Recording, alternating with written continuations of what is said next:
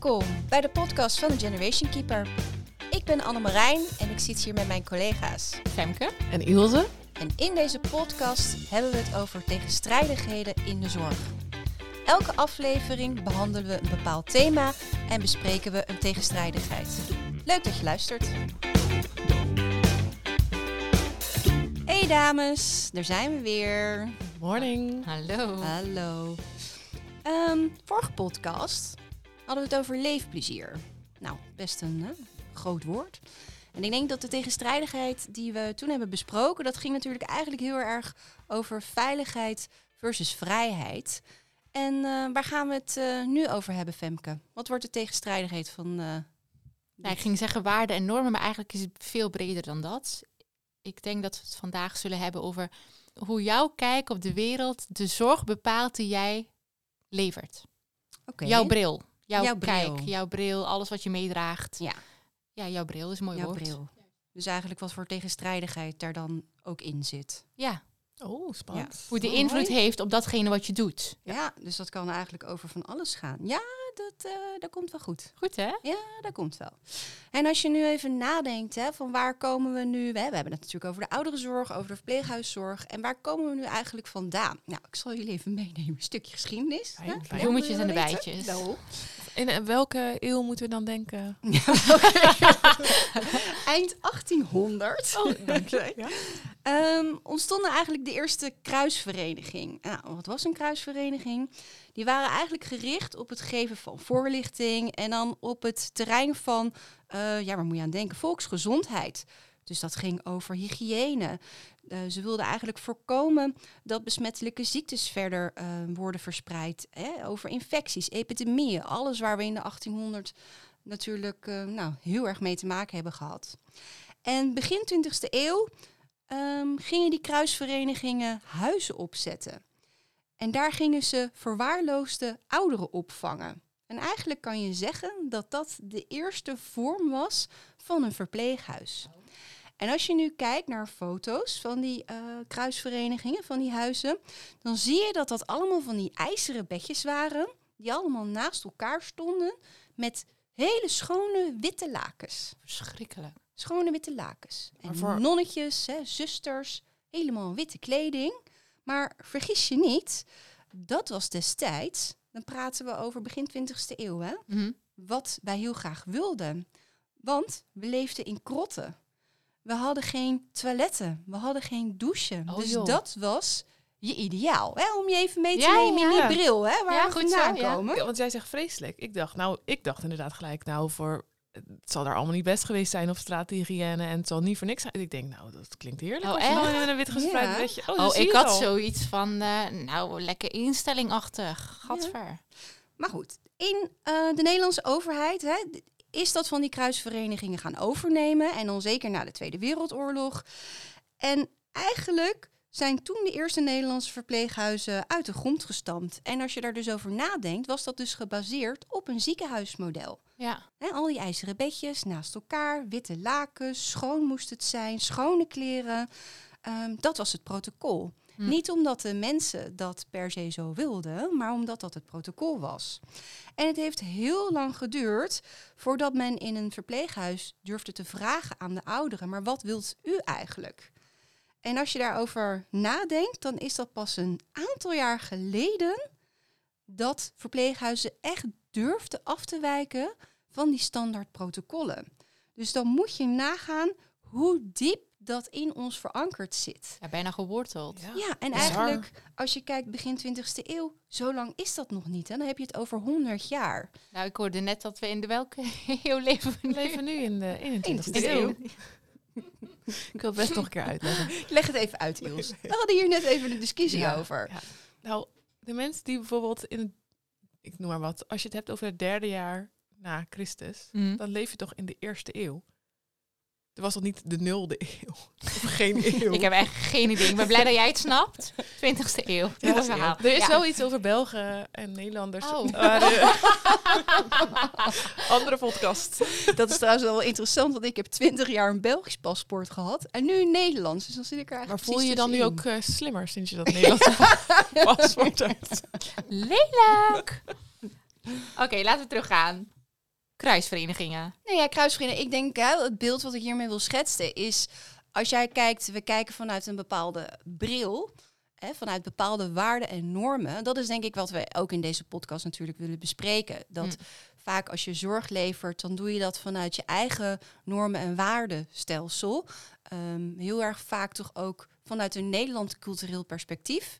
Terwijl we natuurlijk in een multiculturele samenleving wonen. Dus ook heel veel mensen waar wij voor zorgen, eh, die hebben een andere achtergrond. En die hebben misschien wel andere waarden en normen. Of die wil misschien niet elke dag gedoucht worden. En toch zie je dat we dat hele protocol zo hebben ingericht, eigenlijk op een oud systeem. Ja, ik denk dat het nog groter is dan dat. Ik denk dat jouw eigen waarden en normen eigenlijk jouw innerlijke kompas zijn. Jouw richtingaanwijzer die jou onbewust, die je eigenlijk onbewust met jou meeneemt in de keuzes die jij maakt. Ja, dus eigenlijk zeggen we dat dat je belemmert, misschien wel. Ehm En anders kijken naar en jouw anders klant. kijken Ja. naar een ander. Ja. Ja. En dat is niet onoverkomelijk, want als je daar bewust van bent. Start Eh, bij bewustzijn. Ja, start bij bewustzijn. Als jij je bewust bent dat jij inderdaad bepaalde overtuigingen, waarden, normen hebt, maar dat het niet voor iedereen zo geldt, ehm, ben je denk ik sneller in staat om dat eigen kompas ook eens een keertje op stil te zetten. Ja. Of eh, even om te draaien of wat je er ook mee wil doen. Zodat je wel zonder oordeel, mag ik dat zo zeggen? Zonder oordeel Ja. naar een ander kan kijken. Even hoe jij dat zegt, even die voeten vegen. Ja, even opnieuw. even, ja, jouw rugzakje bij Ja. de voordeur laten. Ja. Aannames. Ah, Ja. ja. dat je dat allemaal laat. En dat je dan eh, dus zonder jouw kompas is, eh, gaat kijken naar wie je voor je hebt. Ik vond het wel grappig. Net hadden we wij zo gewoon tussen ons drie al een, een discussie over haren wassen. Hoe vaak was jij je haar? Ja. Weet je gewoon al onderling dat dat al heel erg kan verschillen. ja. Ja, nee, maar ja, en het mooiste voorbeeld ehm, vind ik altijd. Er was eens een klant en ehm, die ging na de maaltijd boer laten. En wij vonden daar wat van. Want nou ja, het is best onbeleefd, Lucht een vast, boer laten. lucht vast lekker op. Juist. Maar dat was dus vanuit zijn culturele achtergrond. En zo vertel, hè, heb jij ook het voorbeeld aan Marijn over soep slurpen. Ja. Dat dat in een bepaald, ik weet niet waar was dat?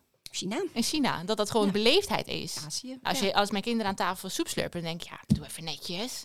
Ja, maar zo zie je dat heel veel mensen, en niet eens denk ik alleen met culturele verschillen, dat kan ook onderling. Eh, wij, nou ja, jij bent Belgisch, even het andere voorbeeld aan tafel. nee, maar ook gewoon hè, eh, mensen die bij jou al je hele leven in de straat wonen, die hebben ook al een andere bril dat jij zelf op hebt. Hoeven het niet eens over de grens te zoeken. Of eh, ehm, mensen die eh, misschien ouders of voorouders hebben vanuit een, een ander land. Nee, ik heb ook andere normen en waarden dan mijn Ja. buurvrouw. Maar dat is mooi, hè, wat jij zegt. Het, is, het start bij bewustwording. Hè. Komen we opnieuw op het start bij jezelf. Op het moment dat jij bewust bent van welke waarden jij belangrijk, waarden en normen trouwens, jij belangrijk vindt in het leven, kan jij ook veel beter bij jezelf nagaan. Oké, is dat nou een stukje van mij? Of is dat een stukje van degene die ik eh, nou ja, zorg lever? En jij mag het niet eens zijn of een andere mening hebben over waarden en normen. Maar het is wel van belang dat je het onderscheid kan maken van, nou is het van mezelf of is het van de ander? Want hoe bewuster jij daarvan bent, hoe beter jij persoonsgerichte zorg kan gaan leveren. Ik weet nog dat wij een hele discussie hadden als ik nog ehm, bij mensen met verstandelijke beperking eh, werkte. Hadden wij hele discussies over wat gezond eten was. Wij hadden een soort van ehm, ja, zo normaal mogelijk leven. waren zeven eh, cliënten die woonden in een huis. En wij waren, eh, er waren altijd twee begeleiders die 24-7 zorg leverden aan die mensen, ondersteuning ehm, gaven. En wij moesten dus ook zelf koken. Dus we gingen zelf naar de supermarkt, zelf boodschappen halen. Maar wat is nou gezond eten? Voor mij is gezond eten groene groenten en eh, eh, ik ga uit van de groenten en de rest eromheen. Maar zo ben ik opgevoed. Hè, ik neem dat mee wat gezond eten is. Mijn collega, nou ja, twee keer in de week patat is best gezond. Hè, en dat is ook iets om bewust van te zijn. Welk, welke tegenstrijdigheden komen we dan tegen bij die mensen thuis? Ja. Ehm, is gezond eten zoals ik gezond eten beleef, is dat hetzelfde voor die klant die ik eh ja, Ja, en ondersteuning wie, be- wie bepaalt wat de ander eet? Ja. Ook even, hè? als je daar dus Ja. ook over nadenkt. Ik bedoel, ik eh, eet gewoon wat ik wil eten, ongeacht of het gezond of niet gezond is. Ja, Ja, ik nou zou dat. niet graag, hè, ook niet willen dat iemand anders, als ik in zo'n situatie zit, voor mij gaat bepalen ehm, dat ik überhaupt gezond moet eten. Ja, en dat gebeurt. Hè. Wat moet je je voorstellen? Hey, jij bent dadelijk 80. Nee, niet, niet dadelijk, zo oud ben je nog niet. Maar hey, je bent dadelijk 80. Je hebt hulp of ondersteuning nodig thuis. En er komt iemand leuks bij jou jouw ondersteuning bieden. En die zegt, ja, maar Annemarijn, dit is echt niet, eh, niet gezond. Weet je, fase 3 dimensie, ik noem maar wat. En er wordt voor jou bepaald, nou, dit en dit ga je eten. En dan vindt iedereen het gek dat jij dadelijk zegt, nou, ga ik niet doen, hak in zand. En je gaat een beetje vervelend gedrag vertonen. Maar eigenlijk is het toch wat we in de hele maatschappij ook wel terugzien. Mensen hebben altijd wel iets. Die vinden dat ze iets moeten vinden. Mensen vinden hoop, ja. Ja. Want het, hè, hetzelfde als, nou, mijn, mijn oma, zij leeft niet meer, maar die rookte echt veel. Ongeveer de een stak ze met de, met de ander aan, zeg maar, qua Ja. sigaretjes. Een kettingroker. Ja, ja, maar stel nou dat zij naar een verpleeg... Nou, ze kwam aan het einde ook wel in het verpleeghuis, dat ze de kracht niet meer om te roken. Maar stel nou dat zij ehm, wat eerder naar het verpleeghuis was gegaan. Nou, dan had ze dus naar het rookhok gebracht moeten worden. Nou, die vrouw had het niet eens overleefd. Maar ook het rookhok. Ja, Zelfs het dat. rookhok. Ja, Hè, als dat er nog is. Want dat... Per 1 juli wordt het afgeschaft, ja, hè? oh, nou, dat is, eh, eh, zijn we net... ja, eh, Maar je moet je dat voorstellen, toch? Mensen wonen dan in een zorginstelling en dan mogen ze niet meer roken in dat geval. ik denk In dat, hun eigen Ja. kamer. nou, ik denk eerlijk dat Ja, mijn dat oma mag het... dus nu niet meer. Nee, maar Nee. toch bizar? Ik snap. Ja, Ja. maar dat is dus wel een dilemma. Want Ja. het gaat dus ook natuurlijk over de veiligheid van de zorgverleners. Ja. Die Ja, in en een de- omgeving moeten werken die rookvrij is. En wat En- is dan het belangrijkste? Ja, Ja, ja. en eh, die, eh, de veiligheid. Hè, wat als de lakens in brand gaan? Wat als... Maar net als mijn oma, denk ik, die vrouw die rookte waarschijnlijk al ergens vanuit haar tienerjaren. Ze is in de negentig geworden. Ik denk dat ze eerder wat zou gaan mankeren als je er plotseling liet stoppen. Als dat je er eh, verder eh, had laten... Ze is uiteindelijk ook niet aan het door het roken overleden. Oh.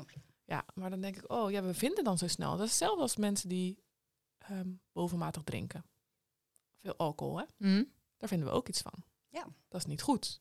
Maar als iemand al 40 jaar lang, Elke Overmatig potje drinkt. Ja. Ja, wat, eh, waarom zouden wij dan als zorgverleners moeten bedenken dat dat niet oké is? Oh, heb ik er wel eens verteld? Dat, dat is echt grappig. Een anekdote. Ik kwam natuurlijk eh, zelf niet uit de zorg. Daar ben ik eigenlijk natuurlijk pas tien jaar geleden ingerold. En ik weet nog, bij een van de eerste verpleeghuizen waar ik was... eh, daar kreeg ik ook een rondleiding. En ehm, ehm, daar zat iedereen gewoon lekker aan de wijn. En dat was eh één uur 's middags of zo. Hè? En die waren aan het lunchen. En iedereen zat lekker een wijntje te drinken. Huis voor dementie. En ik dacht, nou, dat is gezellig. Dat Je is leuk. Heb je alvast ingeschreven? daar? Maar dus, hè, dus dat was mijn associatie erbij. En vervolgens kwam ik er pas ook veel later stadium achter dat het natuurlijk alcoholvrije wijn was. Omdat het natuurlijk ook waarschijnlijk Heb je al gelijk uitgeschreven? om iedereen- om, eh, om natuurlijk hè, mensen met vallen, en weet ik veel wat. Maar ik vond dat zij wel ontzettend creatief zijn omgegaan met het feit van hè, we willen die mensen graag eh, dat glaasje alcohol gunnen. Ehm, dus dat, die hebben dilemma's afgewogen en hebben uiteindelijk voor deze optie gekozen. Ja, ik vind dat, dat vond ik heel mooi. En toch die eigen bril dan even afgezet. Om te kijken wat is er dan ook wel. Kijk, we hebben het over dilemma's gehad, maar ook over die eigen bril. Maar even je eigen bril afzetten en kijken wat is er dan binnen dat dilemma nog mogelijk. Want Ja. je hoeft dan ook niet gelijk te zeggen: nee, we doen helemaal niks aan die alcohol. Of eh, kijk, uiteindelijk schenk je ook geen alcohol, maar de illusie is er wel. Ja, Je laat iemand in zijn waarde. Ja, ja. Ja, want iemand die kwam dus ook, ik zei ook van, hè, wat voor een effect het heeft dat dan? En ook een beetje over dat placebo-effect. Dan kwam s'avonds, als iemand dan, een bewoner, die kon dan niet slapen, rond een uurtje of tien, elf. En eh, dan zeiden ze, wil je nog een glaasje rode wijn? Hier. En nou ja, daarna ging ze dan slapen, terwijl dat natuurlijk geen ja, alcohol was. Nee, bijzonder wel, hè? Ja, zo kan je alles omdenken natuurlijk. Hè? Als je maar, nou ja, weer opnieuw start met dat bewustzijn. Dat jij mag van alles wat vinden, hè? Maar het werkt echt verlossend als je niet van alles iets hoeft te vinden. Dat je die gedachtes gewoon gedachtes kan laten. Hè? Dat, het, ehm, dat je geen mening hoeft te hebben. En natuurlijk hebben we dat allemaal, maar de ruimte voor laten om te kijken wat er gebeurt en waar iets vandaan komt, is veel waardevoller. Ja, en ik denk ook tijden veranderen. Dus wat wij vroeger normaal vonden, of wat heel erg genormaliseerd is in onze maatschappij, dat is als onze kinderen oud zijn, is dat ook niet meer. Dan drinken we misschien ook niemand meer alcohol of wat dan ook. Dat, je bent nu natuurlijk ook alweer bezig met zo'n rookvrije eh, generatie. Dus ik denk ook dat dat bewustzijn, dat het verandert. Het verandert zeker. Ik weet nog dat de tijd, wij dronken briezertjes als we 14 waren. Nou, tegenwoordig moet je 18 zijn, toch? Dat was toch? Ja, ja. jij niet? Ja, aan ja, de briezertjes? Nou ja, nu voor 18 kan je niet eens alcohol meer verkrijgen. Hè? Dus die tijden zijn, het verandert. Ja, maar eh, dus- en is dat dan ook zo in onze eh, normen en waarden? Ja, ik denk Ja. dat zeker de tijdsgeest daar een hele grote rol in speelt. Zeker weten. Maar soms moet je ook bewust gemaakt worden hè, van iets. Want als jij al je hele leven lang die ene bril draagt, dan denk je soms toch ook dat dat de waarheid is. Dat dat de norm is waarvoor je, eh, volgens wat je moet leven. Ik weet niet of ik dat in de eerdere podcast ook al heb genoemd, maar ehm, dat voorbeeld van die vrouw met die wonden op haar been. Ja, ja, ja. Ja, en eh, was een vrouw met veel wonden op haar been. En ehm, zij moest twee keer per dag dan die wondverzorging krijgen, volgens de arts. Ja, ik was eh, aan het werk. En eigenlijk mijn overtuiging dat was gewoon, ja, wat de arts voorschrijft, dat volg je. Toch? Ja? Ja, Terwijl die vrouw het uitriep dat ze helemaal geen wondverzorging wilde. Ze wilde eigenlijk gewoon dood. Maar het had, ik had daar wel iets voor nodig om tot dat inzicht te komen. Dat ik dus eigenlijk beter naar die vrouw eh, moest luisteren. En niet zozeer naar die arts. En, denk ik en nu... kwam dat? Ja, Anne Marijn. Oh nee, dat, dat Ja, bedoelde dat niet. Was nee, nee, nee, nee. Ja, dat was een, Was nadat dat- ik ehm, ehm, onder andere jou en Joris. Ja, eh, maar, maar goed. ja, maar daardoor kwam het. Iemand anders moest bij mij dat zaadje planten. Dat je de ehm, cliënt eigenlijk altijd centraal zou moeten stellen. Met al zijn wensen, verlangens en behoeftes. Want ik hoor dat, dacht ik zo. Hallo, eye-opener. Maar als jij altijd iets anders hebt aangenomen. en en geleerd, andere hebt, gekre- geleerd hebt gekregen. hebt gekregen Ja, om ja. je lijstje te volgen. Ja, om je lijstje te volgen, om eh, het voorschrift van de arts te volgen. Ehm, ja, soms kom je toch even niet op een ander idee. Als Nee, iedereen, maar we als- hebben allemaal blinde vlekken. Hè? Nou, en dan dat- is het net heel waardevol dat iemand jou even die spiegel voorhoudt en zegt van, hey, ben jij er bewust van dat jij dit en dit zo doet? Ja. Hè, zo- we hebben dat allemaal nodig. Ja. We zijn, hè, onze, ik heb ooit een verhaal gehoord, onze waarheid bestaat uit datgene waar we op dat moment eh, mee bezig zijn, waar ons leven uit, bestaat. Er was ooit een keer een non en die non, ehm, die, ze waren de kerk aan het verbouwen of zo. En zij zei toen, het enige waar ik nog mee bezig ben is, ik zie overal bakstenen, ik zie overal de vloer, ik zie overal, eh, ben ik in de gaten aan het houden welke, hè, welke vloer op in welke ruimte ligt. Ze zei, ben ik nooit mee bezig geweest, maar omdat mijn leven daar nu op dit moment uit bestaat, besta ja, bepaalt dat eigenlijk mijn waarheid. Dat vond ik wel een mooie ze net eye-opener een ander eh, tintje Ja, bril. dus het is maar net hè, hoe jouw leven vormgeeft, bepaalt hoe jij naar de wereld kijkt. Op het moment dat jij die spiegel wordt voorgehouden, zal jij ook anders gaan kijken, omdat je dan veel meer kan zien. Maar jij hebt het nu over die spiegel voorhouden. Maar ik kan me ook voorstellen, kijk, wij, wij kunnen ehm, hier zeggen, hè, zet de eh, cliënt centraal en ehm, we hebben ideeën over hoe het anders kan. Maar mensen die misschien, ik ken ze echt, mensen die al 40 jaar eh, als zorgverlener werken, Mhm. kan best confronterend ook zijn als iemand dan je een spiegel voorhoudt of iemand zegt, goh, maar het kan ook anders. Kijk, het kan ook het gevoel geven Dat je niet goed doet. Ja, heb ik het dan al die jaren niet goed gedaan? En dat is ook best wel fragiel soms hoor. Als Ja. je dat eh, eh, zo te horen zou krijgen. Kijk, Ja. ik heb daar niet zoveel moeite mee, maar ik kan me voorstellen dat er mensen zijn die dat wel hebben. Ja. Dus ik, ja, ik kan me ook wel voorstellen dat dat er dus voor zorgt dat het moeite kost om een nieuwe beweging goed op gang te krijgen. Ik denk dat de veiligheid dan enorm belangrijk is. Dat mensen in die werkzetting het gevoel hebben dat ze fouten mogen maken. Want fouten bestaan officieel niet. Hè? Eigenlijk kunnen we alleen maar beter worden. Leren. Juist, ook door de dingen te delen ehm, die misschien minder goed lopen of waar we ons niet altijd bewust van zijn. Maar daar is wel veiligheid voor nodig binnen die werkzetting. Dus om het te veranderen, zou je eigenlijk willen dat mensen dingen ter discussie durven te stellen, ongeacht hè, binnen een team welke, welke functie Ja. je vervult. En dat je vervolgens ervaringen met elkaar deelt. Ja. Ja. misschien is dat wel de sleutel. Die ervaringen delen, dat daar openheid in mag zijn. En die heeft ook een stukje met kwetsbaarheid te maken. Zeker, ja. Ja, want het is nogal wat. Ja, Als je, om je, vooral je negatieve ervaring of gevoelens eh, te uiten. ja. Dus er moet ei- eigenlijk in de werkzetting moet er een soort van vibe zijn dat er geen goed en fout bestaat. Dat we alleen maar beter kunnen worden met elkaar. Ja, en dat je dilemma's dus ook deelt. Ja. En, en, en keuzes durft te maken binnen die dilemma's. Ja, en dat er eh, ook ehm, ruimte is dat iedereen zijn eigen waarden en normen mag hebben. Hè? Dat hoeft niet te zeggen dat je jouw eigen waarden en normen moet veranderen om mee te kunnen bewegen in de waarden en normenstelsel van jouw klant. Maar je kunt respect hebben voor iemand anders. Je hoeft het niet eens te zijn met iemand, iemand anders waarden en normen, maar je kunt er wel respect voor hebben. Ja, en dat begrijp, eh, dat start door te willen begrijpen waar die waarden en normen vandaan komen bij die ander. Ja, voel je hem? ja, dat is het wel. Ja. Want uiteindelijk is dat ook weer de sleutel. Hè? Naast die veiligheid is het willen zien dat iedereen zijn eigen waarheid heeft en dat dat mag en kan. En dat alles, elke ijsberg naast elkaar kan bestaan. Nou ja, en dat iedereen ook hè, van diverse culturele achtergronden he- heeft. Dus ook hè, in de basis andere normen en waarden met zich meedraagt. Ja. En je daar bewust van zijn. Ja, want voor mij kan iets heel is. normaal zijn, maar voor jou Ja. bijvoorbeeld helemaal niet. Hè? En dat mag. Maar het is wel het willen meebewegen in die waarden en die normen van die ander. Het is ook wel een keuze, denk ik. Ja, sowieso is de keuze. Want je kunt je, of de keuze is of je kunt je star vasthouden aan hetgeen wat jij gelooft. Mhm. Of je kunt ervoor kiezen om open te staan, ook voor wat de ander te voelen, te vertellen, te denken heeft. Ja, nu, nu klinkt het wel heel makkelijk. Hè? Zo makkelijk is het niet. Nee, maar je hebt die keuze Ja, toch? ja, zeker. Je hebt, hebt altijd die keuze, ja. Je hebt altijd die keuze. Maar hoe word je bewust van die keuze? Door naar deze podcast te luisteren. Ja, nou, ja, ja, misschien is dat wel de eerste stap. Dat we erover gaan nadenken. Dat is nog niet eens bewust worden, maar dat we erover nadenken. Dat we er eh, mee bezig zijn. Dat het niet vanzelfsprekend is om een ander te willen veranderen. Want als iemand al 80 jaar hetzelfde doet, wie ben jij dan om daar iets van te vinden? Ja, ik kap daar sowieso maar mee met eh, overal iets van moeten vinden. Ja, heerlijk hè. Misschien is dat wel de slogan.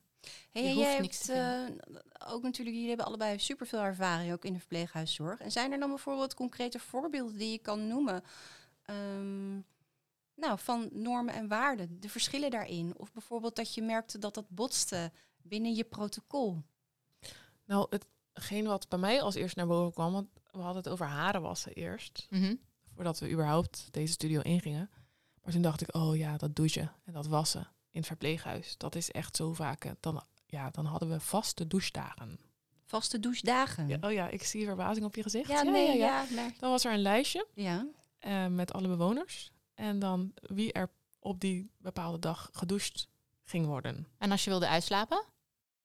Nou ja, later, en gelukkig in een later stadium, was daar meer ruimte voor. Maar ik weet zeker nog toen ik begon Ja. in de Ja. zorg, dat dat, nou ja, degene ging gewoon douchen op de douchedag. Wil of niet? Onder die douche. Nou, als het echt niet wil, dan, eh, dan niet. Maar dan Mhm. moest, het- ging het zeker wel die dag daarna geprobeerd worden. Maar ja, sorry, hoor, maar wat, die, wat, waar worden deze mensen vies van? Staan ze nog met die handen in de aard te vroeten? Zweten ze nog? Ik Weten zou- ze zou nog? leuk zijn als het dat doen. Ja, Maar ja. Ja. maar het is, ja, deze mensen komen van een generatie waarin, je, eh, waarin ze misschien één keer in de week in de tuil gingen. En dan mocht je hopen dat ze niet de jongste waren. Want dan ging eerst de oudste in bad en dan ging het rijtje af. En dan kwam, kwamen ze uiteindelijk in het vieze badwater terecht. En dan gaan we nu bedenken dat eh, mevrouw Jans op maandag gedoucht moet worden. Ik heb ook nog wel een mooi voorbeeld. En dat was een, een Surinaamse man, heb ik ooit begeleid. En die man die had altijd op straat gewoond, in Suriname.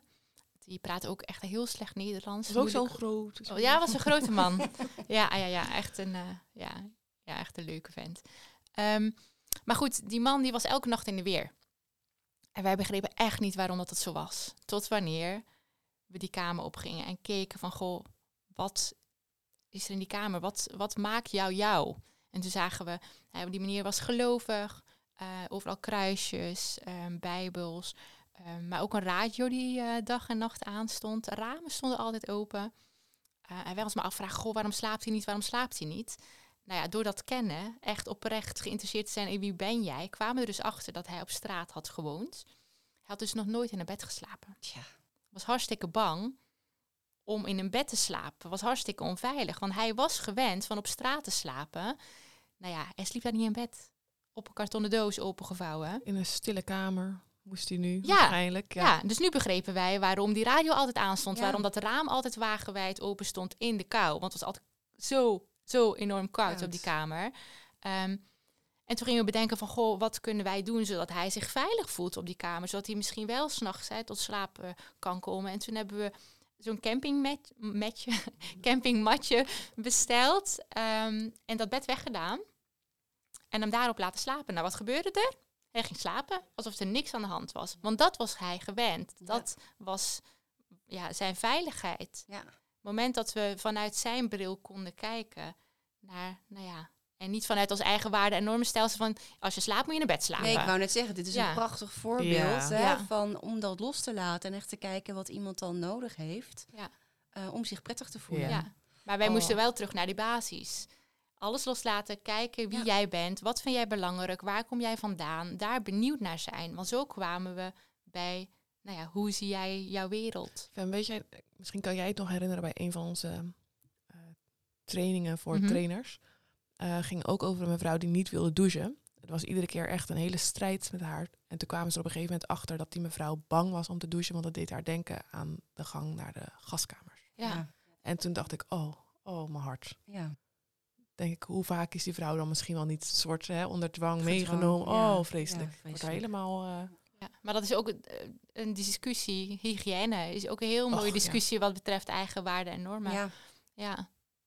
En zo hebben we er volgens mij duizenden. Dus ik ben ook heel benieuwd wat onze luisteraars tegenkomen. Hè, als we het hebben Zeker. over eigen waarden en normen. Welke eigen waarden en normen hebben jullie die eigenlijk haak staan op ehm, de klanten die jullie begeleiden?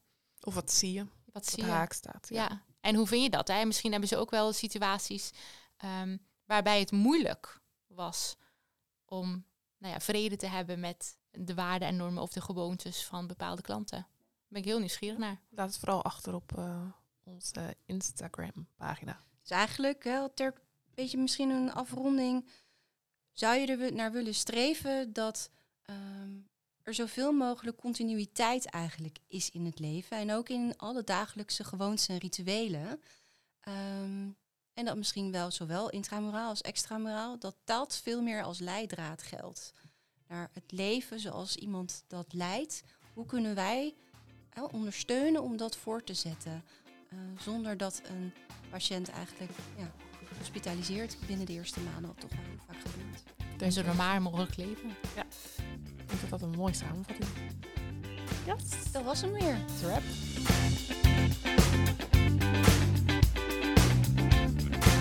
Als je nog steeds luistert, gefeliciteerd. Je hebt het einde gehaald. Wil je niks missen van onze podcast? Abonneer je dan.